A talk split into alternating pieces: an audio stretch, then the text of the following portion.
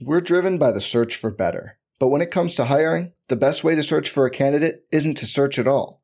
Don't search, match with Indeed.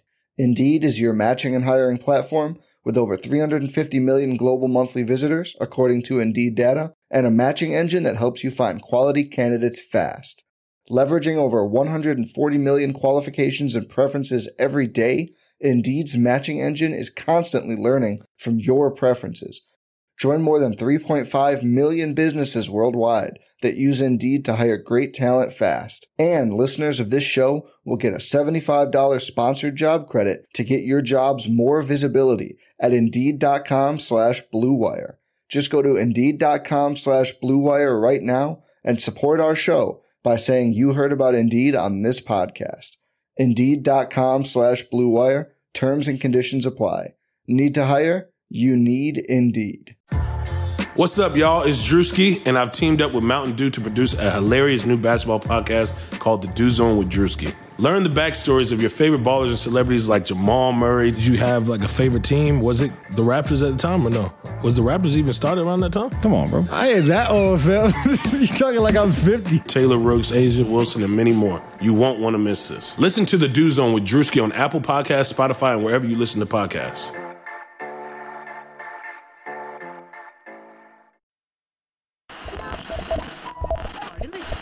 The Timeline is a Blue Wire podcast. This is Tom Leander, and you're listening to the Timeline Podcast with Mike and Sam. He elevates and detonates. I think DeAndre, Devin, uh, Mikal, Josh, TJ, as well as Monty. I think if you look at that team, that core, uh, that nucleus, uh, there's, there's a lot to be excited about.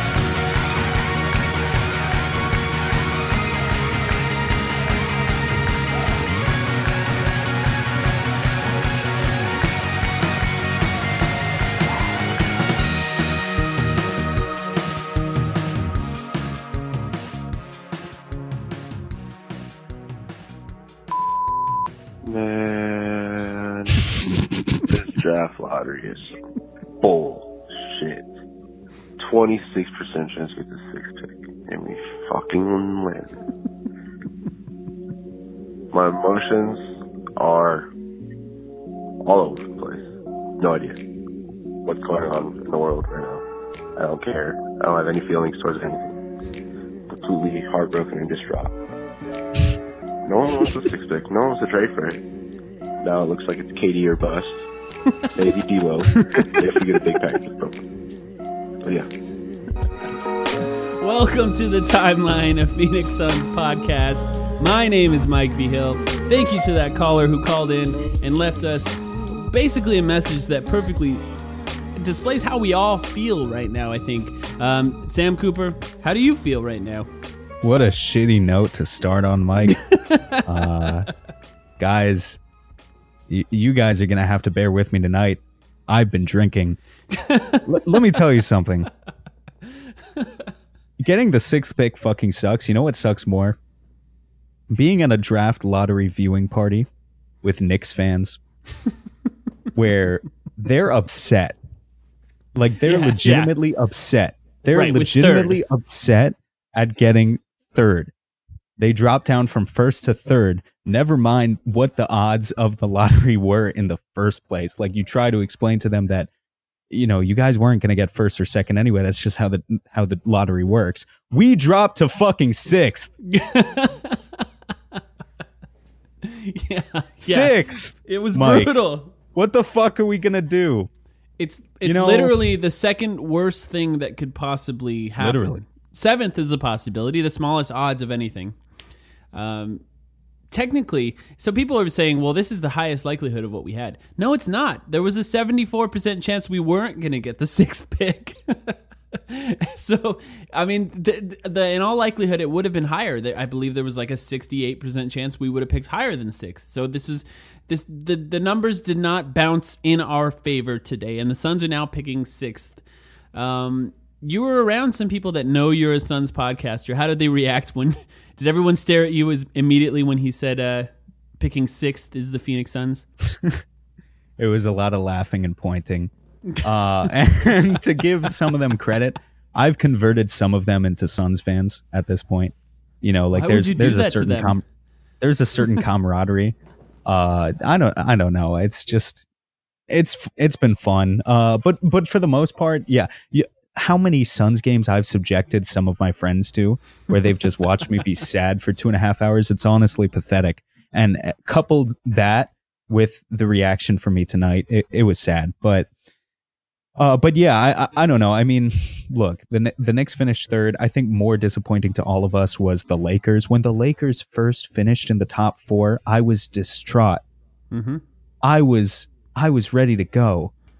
Like I was ready to fight anyone in the bar tonight. That was so uh and, and then, you know, thank God they finished only with a fourth pick, but it's just still so sad. You know, I think there is something to be said for the NBA lottery system as it currently stands, trying to uh, stop teams from tanking. But when you have a system where the team like the Los Angeles Lakers with LeBron James and the and the season they just had are able to finish fourth, and the Phoenix Suns with 19 wins finish sixth, I'm not saying it's rigged. I, I just think, don't you think there's something slightly wrong there with what we're doing?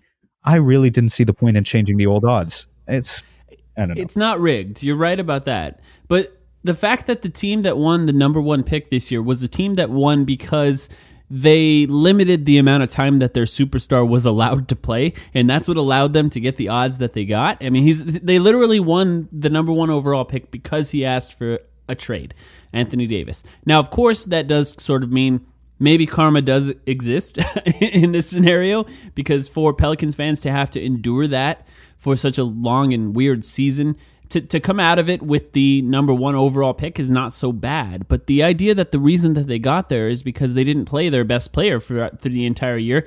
I mean, that's exactly what they were trying to avoid with changing these odds. It ended up with the same guy or the same team getting the pick, the team that that sat their best player in order to lose more games, essentially. And that's just unfortunate that that was the team that was rewarded. I, and I'm happy for Pelicans fans overall. But the idea that the Suns could win 19 games and have basically the worst season they have ever had wins wise and come out of it with the sixth overall pick is a disaster. It, it just doesn't make sense. How how are they supposed to get better? How are they supposed to improve over time? And I know this was a problem with it in the beginning, but it's just to see it unfold right in front of our eyes and have it affect us in a very personal way at this point. It it really illustrates the problems with flattening these odds like this. It's unfortunate because the way I think the league as a whole views it, you're not going to have many sympathetic eyes uh, on the Suns based on this result.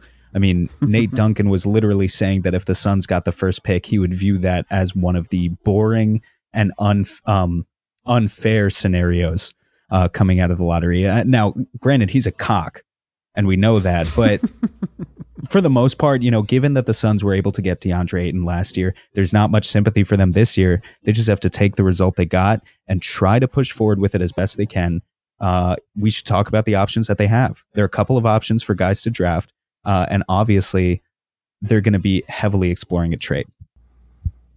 So my first thought was trade, right? I mean, that's the Yeah. first thing that popped into my head is trade. This is going to be traded at this point.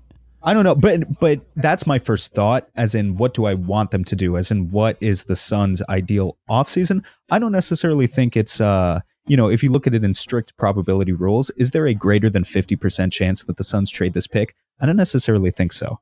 Uh, so you know, it's still important for us to take seriously the prospects that there are.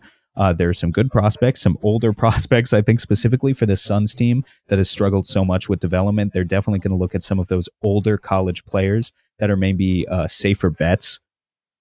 Uh, but yeah, overall, I, I just it, it's not a great look for us. And it's not like this. Ma- it's not a huge, massive disaster. The chances of the Suns getting the number one overall pick were only fourteen percent. So that's what we're all hoping for, and that's what I was hoping for. Every year, I get my hopes up. I'm not going to pretend like I don't. And and that was only that was to me the biggest failure is not getting that number one overall pick. I don't consider there to be a massive difference between a lot of the rest of the picks in the lottery beyond that because I'm not on the Ja Morant hype train in the same way. I do think that he was the second best player for the Suns. uh, had they had that number two uh, pick. But beyond that, I'm not sure every team would pick him second. And I'm not actually. You know what? Let's let's go through it. Let's try and look at who's picking before us and try and figure out who we think that they would pick. So of course, New Orleans is going to pick Zion. Now, here's where it gets interesting already. The Memphis Grizzlies technically have a point guard in Mike Conley, a great point guard, but he's old. Do they pick Ja Morant? People think that they are going to and that he could be developing behind Mike Conley. Do you think that they're going to pick Ja? Uh, yes, I do. I think the question is more so do they pick Ja and trade Conley immediately? Because Memphis is really sort of at the beginning of their rebuild. The only interesting prospect that they have on that entire roster is Jaren Jackson Jr., who was just a rookie. It's not like there's a strong timeline there to get help around Jaren Jackson Jr. immediately, or else he's going to request a trade like there is with Devin Booker and Phoenix. So I think Memphis is a team that probably has a couple of years to try to build around him as a prospect because he had a very strong rookie season.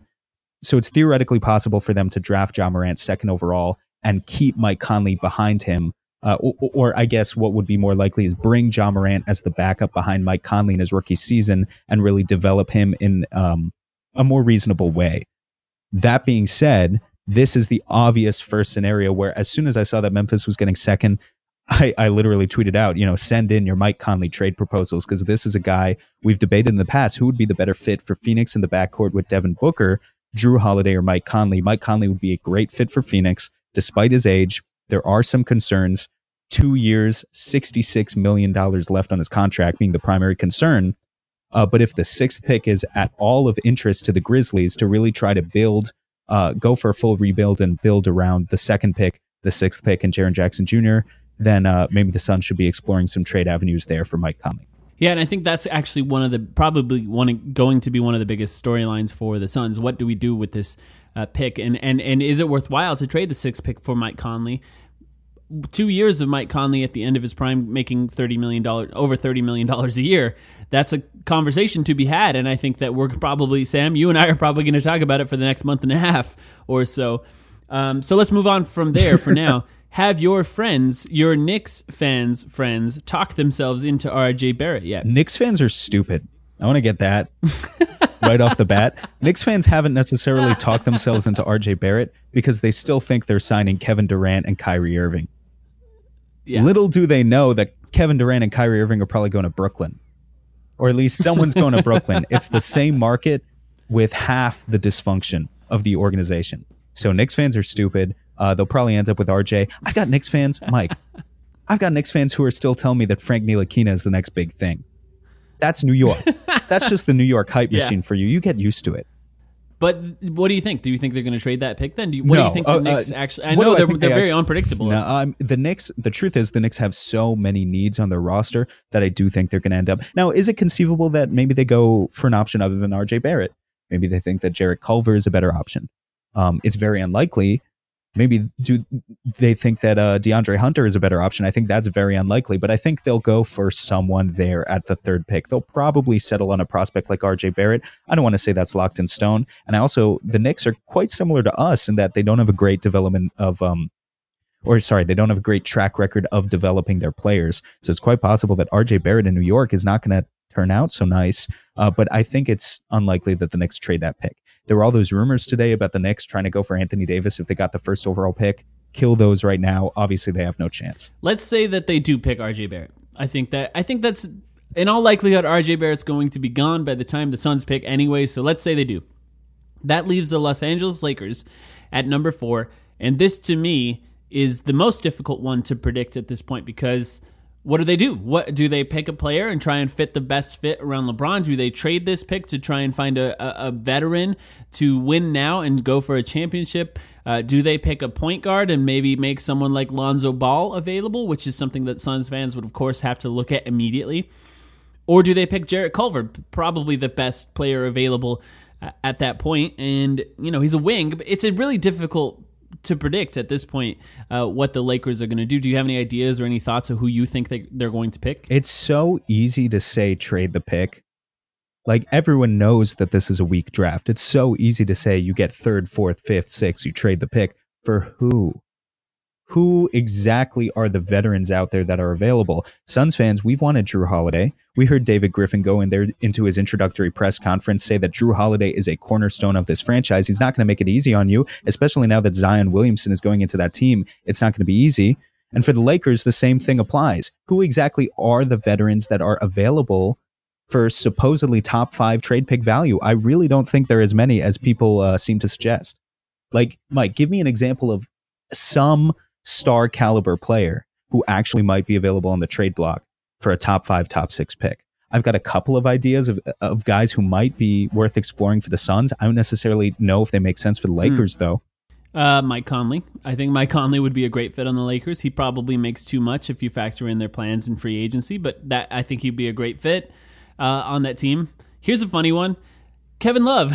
yeah, Kevin Love is not worth a top five pick right now. I think Kevin Love has some value as an NBA player left, but if you look at the coverage, first of all, around Kevin Love over the past month or so, uh, what people are saying about them, there are reporters who have asked executives, would you trade for Kevin Love's $30 million? I think, I have to go check it right now. I think Kevin Love is making $30 million for the next four seasons, and he's already barely above average. That's a guy who NBA GMs are going to be pinpointing as this guy has a rough regression curve. We should stay as far away from him as possible. I really don't think it's going to be easy for anyone. Kevin Love making 10 to 15 million dollars a year, that's an impact NBA player. I'm not saying Kevin Love is a bad player, but for 30 million, he's just what would you trade for him? He's basically a negative trade asset. Do you think that James Jones is one of those general managers that feels that way about Kevin Love? About Kevin and for the record, here's here's here's what I can tell you. I can tell you he's making twenty eight million dollars next year, thirty one million dollars the next year after that, thirty one the next year after that, and then in 22-23, it goes down to twenty eight point nine million. so yes, you're about right. A, a little, a close to thirty million over the next four years. Because this is a guy that we know Kevin Love and James Jones are close. There was uh, famously an Instagram post that Kevin Love wrote about James Jones. I, I know they're close friends, and we have a need at power forward. Of course, I think James Jones is realistic, and, and I think he's actually a little more cutthroat than we realize, and I think we're about to see that go down this summer. I don't think that it's a guarantee, but I, I think that let's just say I think that there's there's going to be Kevin Love rumors over the next there's few going, weeks about that. There's going pick. to be Kevin Love rumors because there have been Kevin Love rumors for ten years ever since he was in Minnesota. Right. It just feels like he would play on the Suns at some point. It, it just has always kind of weirdly felt like that. A power forward who doesn't play defense and is good at offense, yeah, that's a Suns player. Well, let me mind. throw out. Here's the problem. I'll throw out another name, but I think the the overall problem is that most of the guys that you can get for the fifth or sixth pick in trade value are exactly the type of stars that Suns fans have turned their noses up at uh, over the past year or so you know, or not even over the past year, over the past two or three years, these guys who are overpaid, they're superstar players, but they're overpaid. For instance, take a guy like Blake Griffin. I think Blake Griffin could probably be had this summer.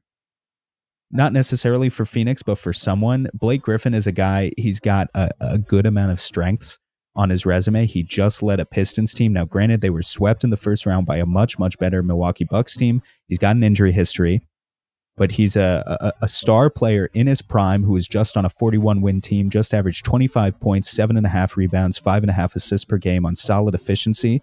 And for a Pistons team that is probably in the worst spot in the NBA that you can be, that they're in the middle of the road, not really getting anywhere.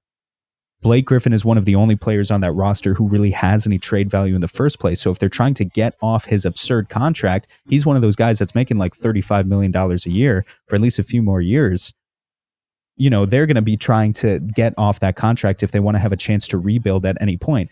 I think the Suns could build a package around the six pick for a star like Blake Griffin. I think it would uh, take some more prospects outside of that. But judging from what I've seen of the online interaction of Suns fans, Suns fans don't really seem interested in going for a risky star like that. They seem to be more interested in going for basically a player that is just going to be a surefire superstar no matter what happens. And I'm just here to tell you that that's not I don't see how we can get that perfect trade package for uh, the sixth pick. Maybe if we had the second or third pick, that right. would exist. For the sixth pick, I think mm-hmm. you could put together a real uh, interesting package for a guy like Blake Griffin, uh, for instance, or Kevin Love, like you suggested. But obviously, those are two very flawed players, and so it's a it's a serious uh, risk analysis that you have to run before you make a move like that. I'm way more into the idea of Blake Griffin than Kevin Love in that scenario, but I but you know, I'm not totally against either one. I just think that Kevin Love's contract it's it's a little more brutal because they both have injury problems. It's just Ke- Kevin Love is not as versatile on defense. Let's just No. say that. And the idea of putting someone next to DeAndre Ayton long term, he needs to be someone that makes up for his flaws. I think that DeAndre Ayton can develop into a serviceable defender over time, but it would be nice to have someone that fills in those gaps in the meantime. And uh, you know, Kevin Love would basically be amplifying those problems in that there would be less defense underneath, and that would place more pressure on uh, DeAndre Ayton to develop quicker, and that's a problem over time. Whereas someone like uh, Blake Griffin actually can play defense if he's healthy. Let's focus on who's available in the draft, though. Let's say the Lakers choose the best player available, and there can be arguments there on who that would be. But let's say Jarrett Culver's off the board with the Lakers, and let's say for the Cleveland Cavaliers, that's where it gets interesting. I don't think they're going to take a point guard. We don't really know, but let's say DeAndre Hunter is off the board there. So that leaves the Suns with Darius Garland on the board, Coby White, Cam Reddish, Nassir Little, Brandon Clarke. I will kill myself if the Suns draft uh, Cam that's Reddish. That's the only thing right I can guarantee does not happen. I think. Mike V Hill will have to find another co-host of the of the Timeline podcast if the Suns take Cam Reddish. If we're talking about the sixth pick, there are only three prospects that we really need to talk about. Now, that's assuming that Jarrett Culver or uh, DeAndre Hunter doesn't make it as far as six. DeAndre Hunter, quite honestly, might be available at six. I think that's probably not a good idea for Phoenix, uh, even if he is available. But I would prioritize Darius Garland, Brandon Clarke, who I know our friends over the Seven Seconds or Less podcast, Max McCauley in particular, love so much, and I'm such a huge fan as well. Darius Garland, Brandon Clarke, and Coby White. Those are the three guys we need to talk about. And anyone else, it's really uh, just trade the pick. Trade the pick for whatever you can get. Yeah, and I think Darius Garland is a risk. Coby White is um, not as big of a risk. I think Coby White could be a serviceable point. He's. I think his likelihood is a good backup point guard for Coby White. I, you know, I don't ever. I don't see an All Star in his future. I'll say that. I think it's possible he could be an okay starting point guard, but that's going to take years to develop. And this is why I don't think Coby White is going to be the pick that we take. I think Darius Garland has a higher ceiling overall. Sam, you know how I feel about point guards who can shoot the three pointer off the dribble. I just think it's necessary. I think that's the that's the NBA. That's where we're at. If you don't have a guy like that, uh, it's difficult to uh, be successful in a backcourt in the NBA. That's why you were so excited about Élie Okobo going into last season. exactly, exactly. that, I think that. where, did, where did that take us? Well, But- I mean that's that's a No, late I'm- pick. no, I'm You kidding. know? I'm kidding. Don't worry. I'm not coming after you. Darius Garland is a good pick. Our friend um, Kyle Mann from The Ringer, the Dime Drop, uh, when he came on our podcast a few weeks ago, he compared Darius Garland to Kemba Walker. And I don't want to promise anyone that Darius Garland has the same ceiling as Kemba Walker, but I do think that's a very good comparison in terms of play style. Now, for those who don't know, Darius Garland only played five games this season with Vanderbilt, and then he was out for the rest of the season with a knee injury. So we haven't seen much tape on him. I haven't seen all that much tape on him, and it's really hard. Uh, I, I feel like there's a lot more variance with a type of uh, prospect like this in terms of trying to parse through all of the film and uh, really figure out what you're going to get. But overall, I think you're going to get a prospect who shoots really well off the dribble. How good of a playmaker is he for Devin Booker? I don't know. And the other thing about Darius Garland, we were talking about with Ja Morant, who's for the most part the consensus second best prospect in this draft. That if the Suns took Ja Morant and expected him to be their primary playmaker from day one uh, next year for the 2019 2020 season, that they are not going to hit their milestone that they want for wins. Like they Right. need a veteran point guard, doubly so for a guy Mhm. like Darius Garland. I think Darius Garland has a good potential uh, as uh, a guy who can really score in bunches. His playmaking will probably come along eventually. He's got some good tools for defense as well that I think will come along eventually under a good environment under Monty Williams. But the Suns aren't going to be a good team next year with Darius Garland as their starting point guard. Not at all. And with the sixth pick, you still have to pay him like a decent amount of money, like maybe six or seven million dollars from the get go. I have to check the exact number uh, that's associated on the rookie contract for that pick position.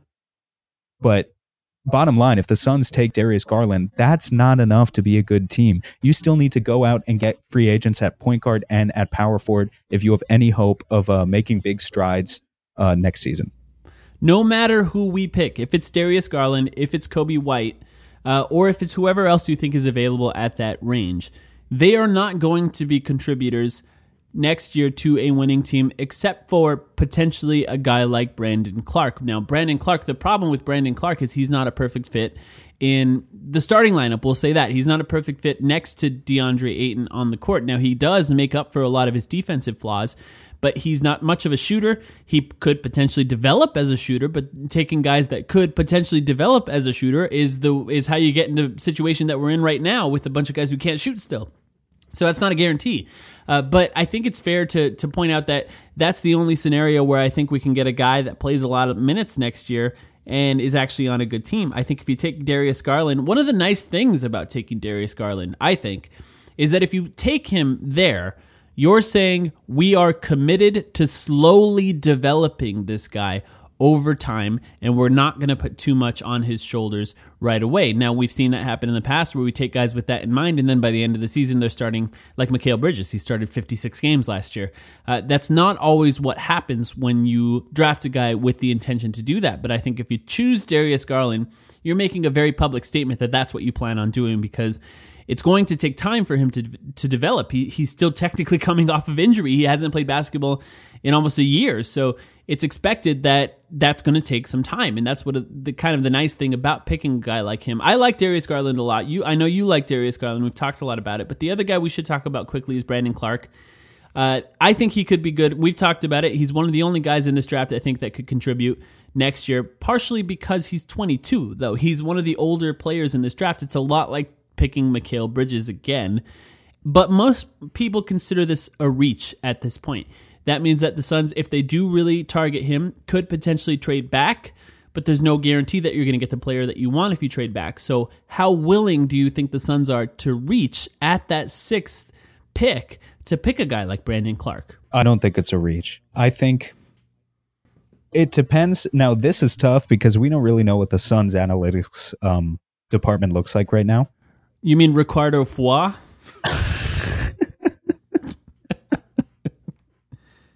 he makes it easy to understand, Sam. Yeah, he makes it easy. He makes it easy. He he can tell Brandon Clarke not to take mid range jump shots. Um, Ricardo Foy worked with Brandon Clarke. That's important to note. First of all, um, Yeah. coming from Gonzaga, but look, uh, Brandon Clarke is not a reach at six, and I think most people who are analytic minds are coming around to that. Uh, advanced stats love this guy. Granted, when you when you deal with a guy who is 22 years old, as you said, uh, who played phenomenally well at the college level, like he was probably the second best impact player at a college level behind Zion Williamson. I can't overstate that enough. He was probably more of an impact player than Ja Morant uh, for Gonzaga than Ja Morant was for Murray State. However, granted, uh, those players are usually not taken too high in the draft because they are perceived to have a lower ceiling. And I think the really hard thing with a guy like Brandon Clarke is trying to figure out uh, as a Brandon Clarke's really going to benefit, uh, or or a lot is going to come down to the draft combine. I'm really curious if he's going to come down to the draft combine because we need to figure out if he's really six eight or if he's closer to six six. Uh, and that's really going to be able to tell us if he's going to be able to play full time power forward and potentially even small ball center at the NBA level, or if he's a guy who just feasted on inferior competition at the NCAA level who's really going to struggle once he gets to the NBA. I think the problem with uh, trying to evaluate a guy like Brandon Clarke, I've heard a lot of comparisons, first of all, to Jordan Bell. And I think there there are other comparisons. This isn't a perfect fit in terms of play style, but maybe a guy like Montrezl Harrell.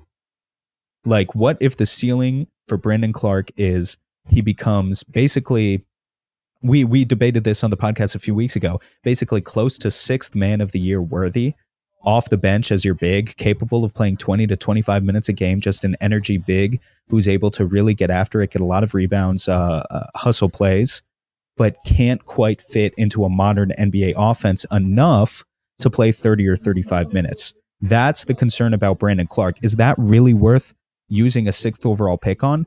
Maybe, because the guys that the Suns have been taking fourth overall as of late aren't even close to that good.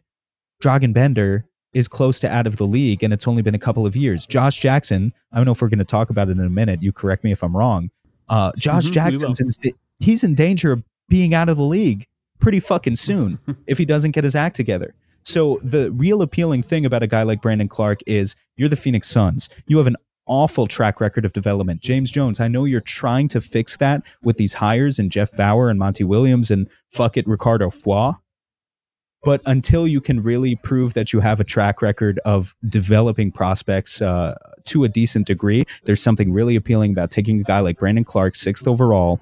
I don't think that's a reach at all. Uh, and just saying, hey, this guy's probably not going to be a superstar player, but he fits into most teams in the NBA. The way that he plays defense, the way that he protects the rim from the weak side is going to be phenomenal in terms of protecting DeAndre Ayton uh, as a rim protector. He'll just be fantastic in that regard. He can fit into almost any defense in a modern way. He's an elite finisher at the rim, uh, and he'll just have an instant impact. So those are the three guys that we think are the most likely to be targeted at that spot. I imagine that a lot of new information will come out soon, and we'll find out exactly what the Suns are thinking. Now, uh, the Godfather Gambadoro said that outside of the top two picks, the Suns are likely looking at trading.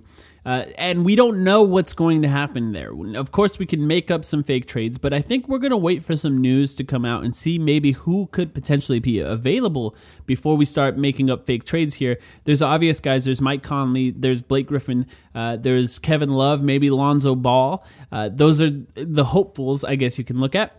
But I think that going forward, we're going to have a lot to talk to about that. So, so we'll save that for future, uh, for the future. Coming up, we're going to talk about Josh Jackson. But after that, I'm going to interview the Suns fan who showed up at the Lakers protest to ruin their party. But first, when you're selling online, getting orders out can be a real pain. Time consuming, expensive, so many carriers to choose from. How do you know you're making the best choice? That's why you need ShipStation.com. It's the fastest, easiest, and most affordable way to manage and ship your orders. ShipStation helps you get orders out quickly, save money on shipping costs, and keeps your customers happy. No matter where you're selling, Amazon, Etsy, or your own website, ShipStation brings all your orders into one simple interface, making them really easy to manage from any device, even your cell phone. Right now, listeners of the Timeline podcast can try ShipStation free for 60 days when you use the promo code BLUE. There's absolutely no risk, and you can start your free trial without even entering your credit card information. ShipStation works with all of the major carriers, including USPS, FedEx, UPS, and even Amazon Fulfillment, so you can compare and choose the best shipping solution for you and your customer. No wonder ShipStation is the number one choice for online sellers. You'll ship more in less time with the best rates available. Just visit shipstation.com, click on the microphone at the top of the homepage, and type in BLUE. That's shipstation.com, then enter the promo code BLUE. Shipstation.com. Make ship happen. So, Sam, Josh Jackson was arrested this last weekend at a music festival trying to. Well, actually, let's just take a listen of what happened. Josh Jackson plays with the Phoenix Suns. He was at Rolling Loud uh, in Miami Gardens, which was at Hard Rock Stadium. And according to my sources, Josh Jackson was arrested because he tried to get into the VIP area several times without having proper VIP access. Officers were being kind of polite to him after like three or four times he, he tried it. And then they finally took him out. They put him in handcuffs, put him on a golf cart, and this NBA player gets off the golf cart in handcuffs and starts running away. So police catch up to him and then they charge him with a felony for escape and then also resisting arrest. Yikes. A felony for escape. That's pretty harsh. It's not a PJ Tucker super extreme DUI. Granted, it's just Naruto running away from the police. You know, it could be it could be worse. I think it's a guarantee that that felony gets dropped down to a, a lesser charge. Let's just, let's just say that uh, he is rich after Josh all. Josh Jackson makes millions millions of dollars. Of course, his felony is getting dropped down to a lesser Yeah. charge. That being said, Josh Jackson makes millions of dollars. How the fuck could you not get into the VIP area of a music festival? Yeah, exactly, exactly. I think this this story is insane to me because, um, first of all, people who sneak into VIP sections are assholes. I've seen them before, and it's never fun. And uh, second of all, uh, what, there's no way he didn't have access to that VIP section before, in my opinion, and that means that he likely lost his wristband or, or lanyard or whatever he needed to get in there, and he was just trying to sneak in. Which is hilarious, but also means that he was probably completely wasted, and that's fine. Go to a music festival, get wasted. You're 22 years old. That sounds like a blast.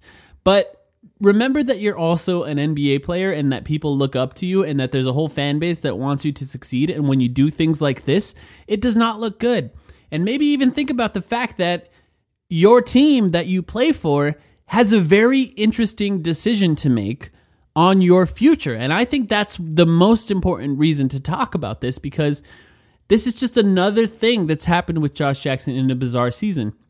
Now, Josh Jackson will tell you, yeah, I've had three coaches, and that's why I haven't been successful. now, fair. That's a fair criticism to make.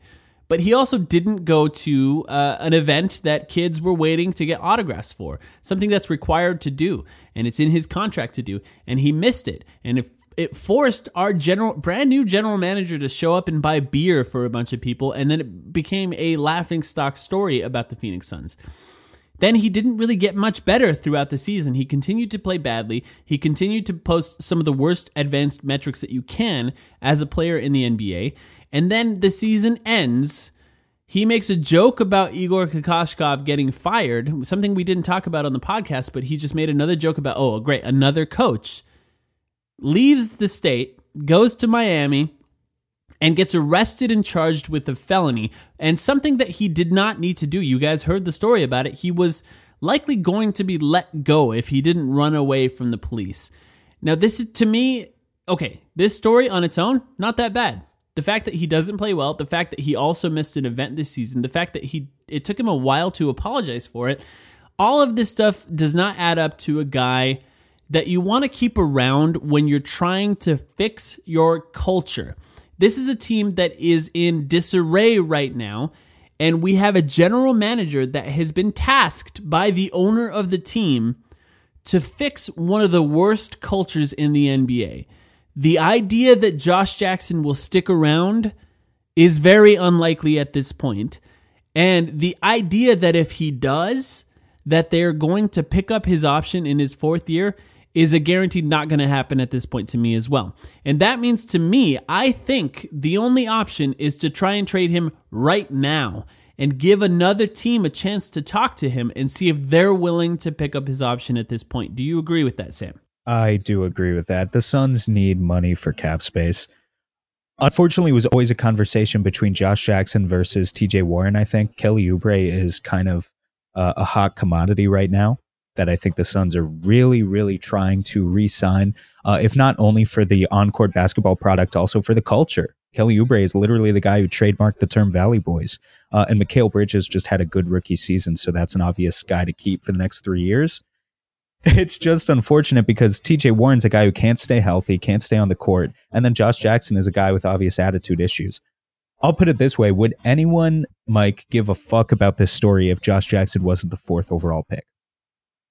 Did we ever did we ever give Archie Goodwin this much of a leash? Has Josh Jackson been a better player than Archie Goodwin? I mean, even on top of that, if Josh Jackson was actually good, I wouldn't care about this story. It's just it's it's in combination of the fact that he's been a complete and utter disappointment eh, on and off the court at this point. And and I, and I hate to pile on. At this point, we're kind of the podcast that piles on Josh Jackson, but this is really bad. It's it's, it's just a Everyone it's knows. a sign of really dumb decision making, and he's shown that on the court. So it's consistent with his decision making off the court. And and I'm not saying that this one instant is everything. I think it's just I honestly I think it's funny. I think it's really funny. Other than running away from the police, he probably had friends in the VIP section and he was trying to sneak in there. And that was probably funny at the time. And maybe getting caught once was funny and then sneaking in again, that was probably funny too. But at a certain point, it's not funny anymore. And it's not funny for us as fans to try and cheer for a guy like this. And I think when you're trying to fix the culture, at a certain point, you got to cut ties. You got to say you're not successful on the court, you're a distraction off the court, and we're trying to win now. And you got to go. You got to go. And I think that's the most likely scenario. The problem is, of course, as we've talked about in the past, who wants him? Nobody. It's seven million dollars. It's not like it's a two or three million dollar investment. Like right. you could get a solid free agent for seven. Montrezl Harrell, I just made the comparison of Montrezl Harrell to Brandon Clarke as like an impact player in the NBA. He signed for $7 million, maybe even less, maybe $6 million with the Clippers last offseason. You could get good players for $7 million. Why waste your money on Josh Jackson? That's going to be the thinking of a lot of NBA teams. Why even bother? For as many success stories as, as there have been, there are way more failures for a guy like Josh Jackson who just has the athletic tools, can't put it all together. I think it's basically a guarantee that one of Josh Jackson or TJ Warren is gone this offseason, and I wouldn't be surprised at all to see both of them traded away uh, just so that the Suns can pocket a little bit more money and go after some higher quality free agents. It's unfortunate. Uh, we had to talk about it, of course. there, there he goes. There goes Josh Jackson. But no, in all seriousness, this isn't a disaster. It's just whatever. We, you know, we have to talk about it, but compared to the scale of some of the things that we've seen as Suns fans over the past year or so, uh, or, or a few years, this is this is basically nothing. They'll move on from this. I still think Josh Jackson has a little bit of trade value. Uh, maybe they can get Gambo is supposedly reporting that they could get an early second, late first round pick. I don't know what you think of that assessment. Mm, I I think that's what they want. Uh, but I, I just don't know. I just don't know. I, I just think it's it's almost like a, a, dead. It's almost dead money at this point. Like he hasn't been good enough to prove that he's worth that amount of money. And I almost feel like you, if you want to get rid of him, you almost have to give up something to get rid of him. It's it's that bad to me. I, I and yeah, he's young, so maybe I'm completely off base here, but I just can't imagine a team wanting to do this. Eh, here's why I think it's a guarantee that they're not going to pick up his option. You go to Robert Sarver and you say, "We got to pay Josh Jackson almost eight million dollars. Are you cool with that?" And he'll go, Josh Jackson, wasn't that the guy that was just arrested and charged with a felony doing something incredibly stupid? I don't want to give him $8 million. That's a fair assessment to make if you're going to boil it down to that level. And, you know, it's just, uh, to me, it's just unlikely that that happens. And, and yeah, I don't know. I don't know what he's going to get. But I think that that the Josh Jackson story might end sooner rather than later. I think that's why I wanted to bring it up more than any other reason. I I know there are some of you Josh Jackson truthers out there. I know this is painful to listen to. I'm sorry if we've piled on him a little bit too much for your taste over the past few months but just I I don't see what you see. You know, I'm talking to you truthers right now. I can't see it. I'm open and and I'm open to it. You know, you can contact us through Twitter or Reddit anytime. But I just can't see it. What what do some people see on the court out of Josh Jackson that makes him so appealing? I see a guy who is taken with a fourth pick. I think it's time to cut ties. We've done it with Dragan Bender. We've done it with Marquese Chriss. I'm sure we're going to find out soon. Let's switch over to the interview. I interviewed Austin Sear. Austin Sear is the Suns fan who showed up to enjoy the Lakers protest with a huge bag of peanuts, and I'm about to talk to him about how that went. Let's switch over to that. Joining me here on the timeline is Austin Sear. Austin, I've called you a living breathing meme alive and well after attending the Lakers protest as a Suns fan in full Suns gear. Uh, tell me a little bit about that. What was that like? Well, thanks for having me on the show, Mike. Big fan of what you've done here and everything you've done for the Suns subreddit as well. Um, this moment really just was a culmination of so many things, and I'm happy that I was able to be in the right place at the right time and show up for uh, the city of Phoenix and and our wonderful Suns organization. So I had seen the rumors starting to swirl about protests being organized over on the Lakers subreddit, and once that story had been picked up by ESPN and Bleacher Report, I knew that there was at least going to be a handful of, of circus performers here uh, and the form of these fans as well as some of the media, and it should have just been something good to observe and be a part of. I mean, this is a pivotal moment in not only Lakers history, but really the next chapter of the NBA in a lot of ways. We just saw Magic Johnson step down, and it was it was a significant moment with LeBron James over there and everything going on. And I, I wanted to see it. I had the opportunity to. I only live a few miles away Uh, and with work wise, I had the availability to make it happen. So decided to go out there and just check it out, and it did not disappoint. So you're a Suns fan. You live in Los Angeles.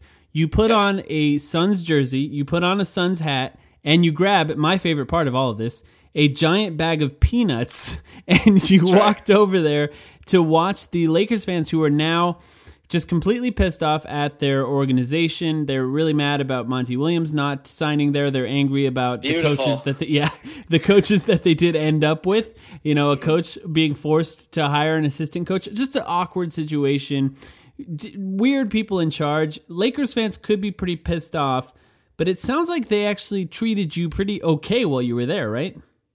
Most of them did, and the ones that didn't, it was only after our initial uh, introduction, you know, people were upset. They were riled up. You know, they're saying "fuck you" and "get out of here." You're just here for attention. And I'm like, well, I'm really here just to see you guys all try to get attention because really, what is the point of a protest, right?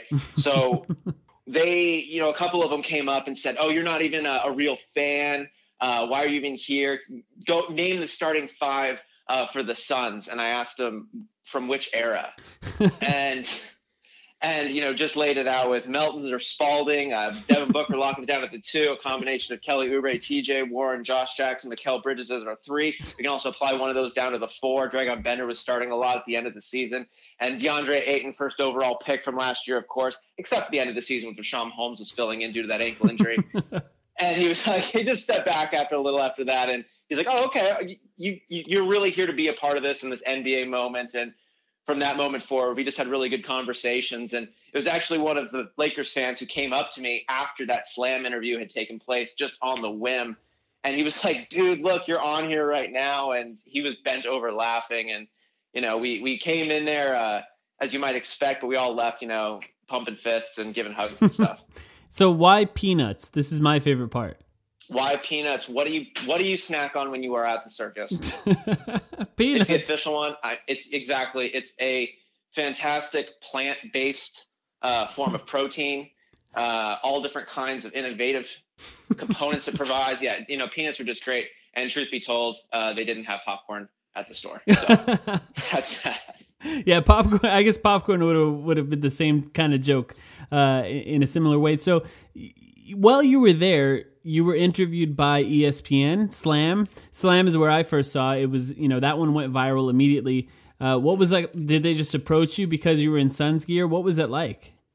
It happened really fast. Um, I was just kind of standing off to the sides, observing, snacking, uh, smiling, and someone just kind of came up and said, "Hey, man, I'm from Slam. You mind telling me why uh, you're here as a Suns fan?" And I said, "Yeah, sure." And he said, "Okay, cool." And then he just put his phone right in my face and that was it. Similar to the the the ESPN interview and um uh and the the FanDuel shot that was taken. I didn't I didn't even know that was happening. I'm guessing that it's been viewed hundreds of thousands of times at this point. I've I saw it everywhere. It was all over uh, everywhere that Suns fans like to visit, but it went it also went viral sort of nationally even outside of the Suns circles. What has it felt like to go viral? what has it felt like to go viral? Um, it's got to be weird. It is weird, and you have some of these strange things that pop up. Um, like, I'll get someone who wrote on the Reddit thread on the NBA post, um, "Hey man, I've known you uh, since elementary school. We went to Sunridge together. I'll give you a hint. My last name rhymes with Zamboni." and I'm like, now I'm answering riddles as these things pop up funny enough, though, I swear to God, this is really weird. I was talking to my friend uh, Johnny Hicks, who um, uh, uh, from I knew from college, and I was saying and he's also from the Phoenix area, and I read that to him. I was like, yeah, this guy says he went to uh, elementary school with me at Edgeprise, and his name rhymes with Zamboni, and he goes, oh, that's JT Langoni. That's my homie from Edgeprise. I said, what the hell are you talking about? He's like, no, no, no, I know this is really, really weird right now, but we went to middle school together. He's a huge Suns fan and and uh, Cardinals fan, and he used to go to Sunridge also. So yeah, I know that. I was like, that is one of the strangest coincidences, small world examples I've ever heard. Shout out to JT. Maybe he's listening right now. Maybe he's listening right now. Um, but uh, it's been a, just a cool thing to see the response from the Suns community. If, truth be told, I mean, everybody else is going to say what they're going to say, but I had shared that I was going to do this with everybody from the Suns community there on the on the Reddit thread, and beforehand and to see the response that they've come in with it, I just feel good to have made them proud. Yeah, and I think you did. I think you fully represented all of us because as Suns fans, we haven't felt like we were on top of another organization there in the in the rankings for a while. So it was nice to feel like that for a little while during the Lakers' complete dysfunction and disarray that they were going through. What was the craziest thing you heard a Lakers fan say? Oh my god! I mean, so many of those dudes that were there were just trying to make a moment of it. I think there was the one guy who went viral. If you're saying what the craziest thing, uh, one guy said, you know, said, "What do you, what do you want to do to? What would you do to fix the franchise?" And oh my god, easy. First step, fire everybody. Second step, bring back all the best players. yeah, Robert Sarver almost offered him a contract on the spot. right there. I think half the people who were there were actually just showing up to the Lakers Indeed post for front office representation. Um, you know, the, like the, the the Ball family poster was great. Um, draft uh, LiAngelo, uh, make LaVar the coach, and uh, you know, just like all those kinds of stuff. So it was it was it was a show. It was fun. Um, people there loved their team. I'll give them that. Um, I mean, it takes a lot to show up, you know, in the middle of the day, even if you don't have anything better to do. Like it didn't seem like a lot of folks did. It's like you, you gotta love your team to go up there and Yeah. like that. So Yeah, and and you know what they, they they treated you well. They they weren't trying to fight with you once they realized the purpose of you being there. Uh, and it sounds like overall it was a pretty good event. And now that I know we have a Suns fan who is in Los Angeles, I think you got to be our man on the ground there in case something goes down in LA that we need a a reporter there for. Does that sound good? one hundred percent. All right. Austin Sear, thank you so much for joining us and thank you for representing Suns fans all over the world at a Lakers protest. Until next time. And that's it for our episode. Thanks everyone for listening. Thanks, of course, to Sam Cooper, my co-host, Austin Sear for joining us here at the end. And uh, you know what? Screw you, basketball gods. That was no fun. Everyone, rate and review us on iTunes, whatever your app you're using. Subscribe to our podcast. Check out our YouTube channel. We have a brand new video about Monty Williams and how he will use DeAndre Ayton in the future. That's going to be an interesting storyline going forward. And don't forget, of course, to follow us on Twitter at the Timeline Pod. Dude, you know what? That's what you get for watching the draft. All right? Now, once again, kind of a fucking loser just sits there watching round after round? The Jets are up next. I think they need a quarterback. They need, they need to improve the defensive line. Dude, that's like, that's like going to a graduation ceremony where you don't know anybody who's graduating and just fucking sitting there. They're gonna have the whole list the next day. They'll have everybody who drafted, who, when.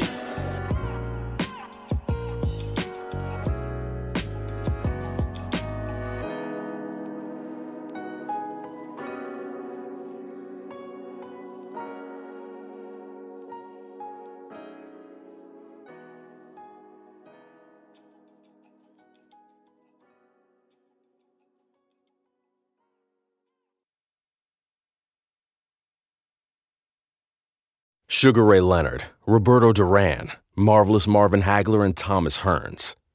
Legends, whose four way rivalry defined one of the greatest eras in boxing history.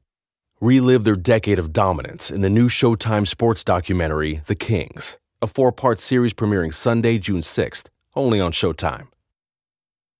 brain fog, insomnia, moodiness, achy joints, weight gain. Maybe you're thinking they're all just part of getting older, or that's what your doctor tells you. But MIDI Health understands that for women over 40, they can all be connected. Hormonal changes that happen during perimenopause and menopause are at the root of dozens of symptoms women experience, not just hot flashes. MIDI specializes in compassionate care for women in menopause. Their solutions are safe, effective, and FDA approved. Plus, they're covered by insurance. A convenient telehealth visit with a MIDI clinician can be your first step to getting personalized care. They'll tailor a treatment plan for your symptoms and health history so you can get back to feeling great. 91% of MIDI patients get relief from symptoms within just two months. When your body changes, your care should too. Book your virtual visit today at joinmidi.com. That's joinmidi.com.